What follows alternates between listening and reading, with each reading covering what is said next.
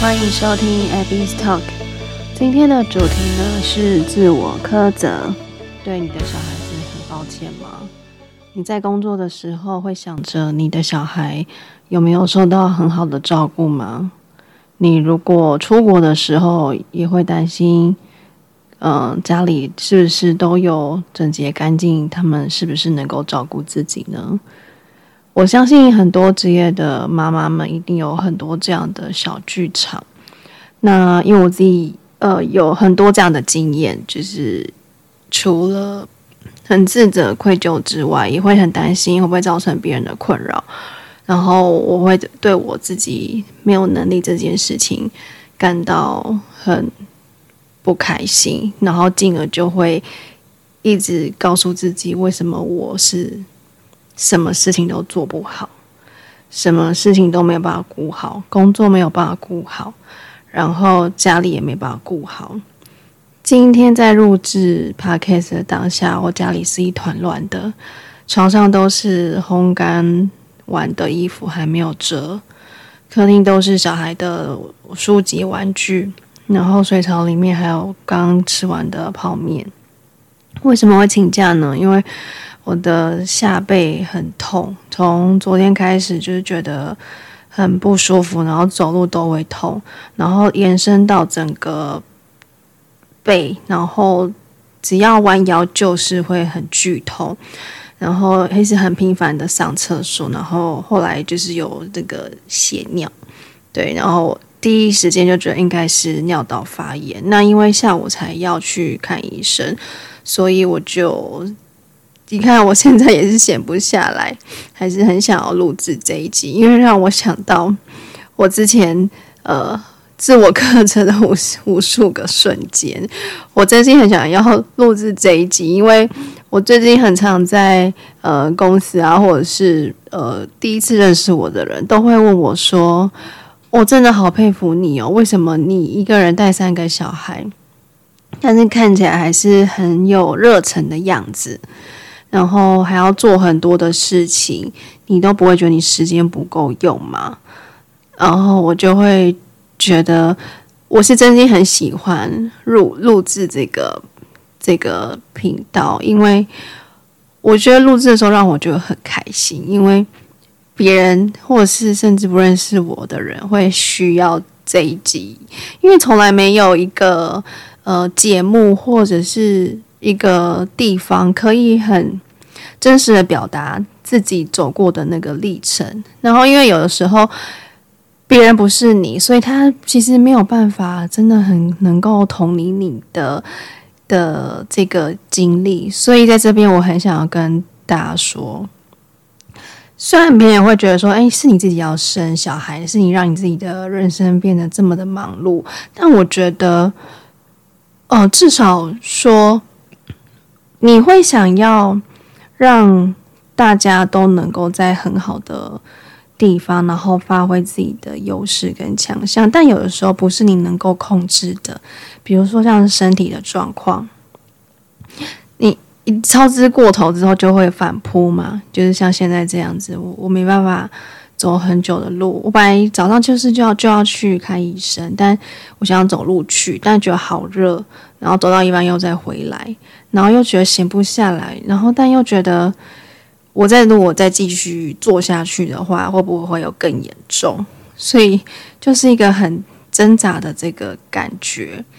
那先前在呃每次小孩生病的时候，因为我呃有过敏。就是鼻子过敏，然后我小孩的那个气管非常的不好，尤其是老三，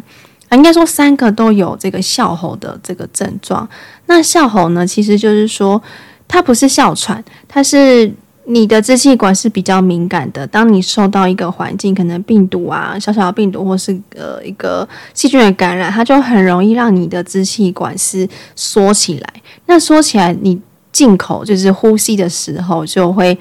让你产生那种咻咻咻的声音，就很大声。然后，如果你不去吸那个就是类固醇的话，一定要吸的，而且是急诊的医院才有。如果没有吸那个药的话，你会更难呼吸。那小孩更难呼吸的话，他就很容易就会休克，所以这是非常的危险。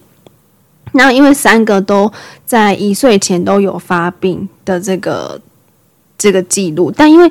我没有办法放着不管，因为这个老师应该也没办法帮你做什么，因为这个就是要马上去急诊。但一开始的时候，我就会心里就觉得，我马上就要去急诊，我要放下我手边的工作，然后我要承受的是呃同事的眼光，然后主管的眼光，然后我自己也会觉得这 为什么会这样子？但我我又不能放下我的小孩不管。然后我就要带他去看医生，然后吸那个呼吸管的这个这个药，然后但我心里还是想着，我工作的事情没有做完，那那别人又要帮我承接，我心里也过意不去，然后就一直呈现在一个无限自我苛责的循环当中，久久不能够释怀。那如果又是他要住院的状态，因为他可能吸了一两次之后，还是一直有那个狗吠声或者咻咻的声音的话，我。他就是要住院，只要第二次再进去就是要住院，所以我的租处就是住在的地方一定要离呃儿童医院很近，然后没有办法，反正那个是没有办法承受的这个风险，所以我觉得这个是我自己自我苛责蛮蛮强烈的这个瞬间。那为什么今天想要讲这个主题呢？原因是我在另外一个 podcast 的频道，就是 Grace 的最近工作还好吗的一集的节目，是由李崇义老师在讲的冰山对话。那它里面就是最后有讲到一个哦，他真的讲完之后我哭到不行。他他就因为这个故事它是有模糊化的，因为要保护当事人嘛。他说他那时候。李聪老师他就开了一间公司，然后他的部署，嗯、呃，就犯了一个错。那那个错就是他发了一封信件，然后是就是 complain 那个客户，就是各种不好的缺点。那李聪老师当时他看到的时候，他就整个下巴掉下来，原因是那个部署把对方就是客户也 CC 到那个 mail 里面，那他就他就觉得。天呐，他一定要找他好好谈谈。那当下那个部署也觉得很愧疚，然后就直接跟老板请辞嘛。那因为李崇义老师他有学过那个萨提尔，所以他就是有同理，他就有询问他怎么了，为什么要这么自我苛责？因为平常这个部署是非常的认真，然后整个对工作的尽心的程度啊，然后他也想要让这个工作变好，但一个小的错误，他不想让他离开。那他就是，呃，部署就跟他说，就是他小时候就是很常转学，然后他就是一个很孝顺的孩子，很想要就是迎合就是父母的这个期待，然后他会没有办法容许自己做错事情，然后他就是会非常的，呃，就是会打自己，反正就是就是对对自己非常的自我苛责就对了，然后。你看，我现在讲当下又想哭，因为我真的觉得是也是在讲我自己。然后他就是最后呢，他呃，李崇义老师就跟他讲说，他希望他不要再转学了，因为离职就等于转学嘛，等于毕业了。他希望他不要因为这件事情然后转学，然后请他把这个就是 自我苛责的刀拔出来。就是不要让自己就是再再次的受伤。好，那第二个我想要讲的自我苛责是，呃，在离婚过后啊，应该说离婚之前，我会一直想要坚持继续忍受下去的原因，其实其中有部分是我不希望我的小孩也是跟我一样是变成单亲家庭。那虽然说我自己开放程度。比较高，但因为我会还是会投射一些我以前原生家庭的感觉，我会不希望他们能够再承受跟我一样的痛苦。那关于自我苛责，小时候，嗯、我妈妈就是因为要赚钱嘛，所以就几乎是把我们是放在就是其他的就是寄宿的地方。那当时呢，她。呃，有一阵子有把我们接过去台北，然后我的妹妹，第二个妹妹，她其实是呃同母异父，也就是说她爸爸跟我爸爸是不一样的。那当时呢，就是呃，那个义就是继父是是比较是有私心，然后是比较疼我妹妹。然后我当时我记得是好像是十岁的时候，然后我妹当时是比较小，因为她小我四岁。然后她就是嗯。就有一次，好像晚上的时候，他带我们出去，然后开车，然后就我就很想睡觉，因为已经十点多了，就很想睡觉。然后他就直接就是在他在开车，他就直接就是弹我的额头，然后就是赏我巴掌，然后就说你不能睡觉。但我看我我妹已经在旁边睡死了，他就跟我讲说你不能睡觉啊，你这样子睡觉的话，你你回去怎么睡？你就会在那边吵闹什么的。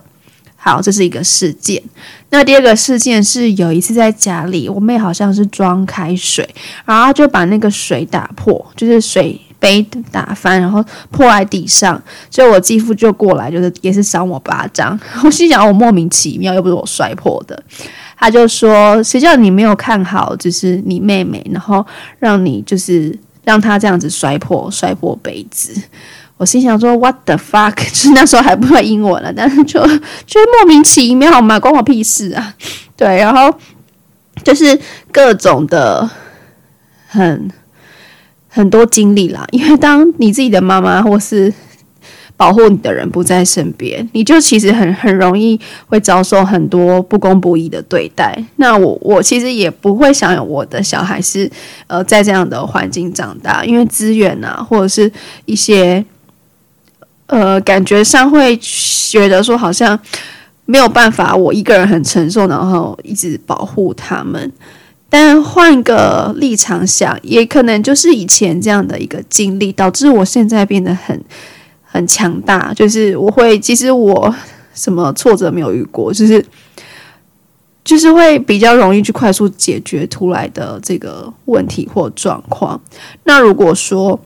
我都让他们保护得好好的，没有让他们永远都没有办法让他们面对他们的挫折跟难题。那以后我不在了，那他们是不是手无缚鸡之力，也没有办法去长出他们的独立人格？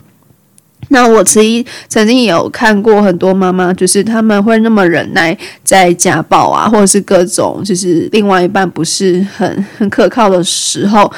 就会觉得说，我自己在忍耐，我我不要再，我不要就是好像把我的痛苦放大，然后这样子小孩会没有爸爸，这样小孩会没有妈妈，这样小孩会怎样怎样怎样的，就是点点点。但他这持续忍耐下来之后，就是一个很很负面的循环，就是因为因为一定会再发生。那这个反扑的力道是很大的。那当你习惯了去忍受，其实小孩也会就是去模仿、去复制你的样子，他就会觉得说：“哦，原来婚姻是这样子，就是爸爸可以打妈妈，然后妈妈只要忍耐。”那他觉得他的心目中的婚姻就是这个样子，所以在可能下一次他也会再次再次的复制你的那个样子。这个就是一个无限循环的这个业力。那我觉得我是蛮庆幸的，因为我妈妈就不是那种会忍耐的人。虽然她她有忍耐一下下，但是她后来就是不不顾世俗的眼光，也就是呃离开，然后离开这个继父。对，但是她下一个也没有比较好。反正就是，但她至少不会一直在那个无限循环间，然后就是让让自己或是小孩再次的这个。受到伤害，对，所以我想要跟呃，就是你还可能还在思考说要不要离开，或是结束这段婚姻，然后你有小孩的的状况下，我会跟你说，你一定要准备好自己的经济，经营好自己，然后让自己呃不要一直说哦，离开之后或是离婚之后，我小孩就没有爸爸啊，就是这个是不存在的，因为。你留着不会比较好，你小孩可能以后还要跟你讲说，是你自己不离开的，是你教会我，呃，原来只要遭受到暴力对待，我就要忍受。对，你的所作所为，你的小孩都会是你一模一样的复制的那个样子，所以，请你好好思考，不是说离开了就好像自由。自由天空、海阔天空之类，不是会很辛苦。那那个辛苦呢？你会觉得是值得的，因为你再也不会有人去干涉你。去往好的方向走。你的辛苦是来自于你要补足你以前太过自自己，然后自动导航的那个生活，你太过过太轻松了。你要去补足这些经济上的这个能力，你自己的能力，然后你的人脉、你的眼界，然后你整合资源的能力。对，你辛苦的点。一定是会有成果的，但如果你的辛苦的点是为了持续再继续的忍耐那样的环境的话，那是永远没有尽头的，而且是会越来越糟的。嗯，那这个是就是第二个自我苛责。那我在听完那一期的 podcast 之后，我其实有发现我最近比较容易流泪，因为当我听到，呃，也是透过这样听其他人的故事。跟我现在自己的分享，我会觉得我好像有被疗愈到。然后，嗯，虽然说自我揭露啊，或是展现脆弱不是人的本性，但我真心的觉得说出来，或者是其实你可以用很大局的观点去看下面。其实世界上一定会有很多人的遭遇是也是很惨的，但是我们会觉得说。如果再透过分享，然后也能够得到安慰的话，你会觉得这个力量是很强大的。对，那以上是今天的主题，就是请你把那一把插在你心上自我苛责的刀拔出来，让自己慢慢的复原。谢谢。我分享，然后也能够得到安慰的话，你会觉得这个力量是很强大的。对，那以上是今天的主题，就是请你把那一把插在你心上自我苛责的刀拔出来，让自己慢慢的复原。谢谢。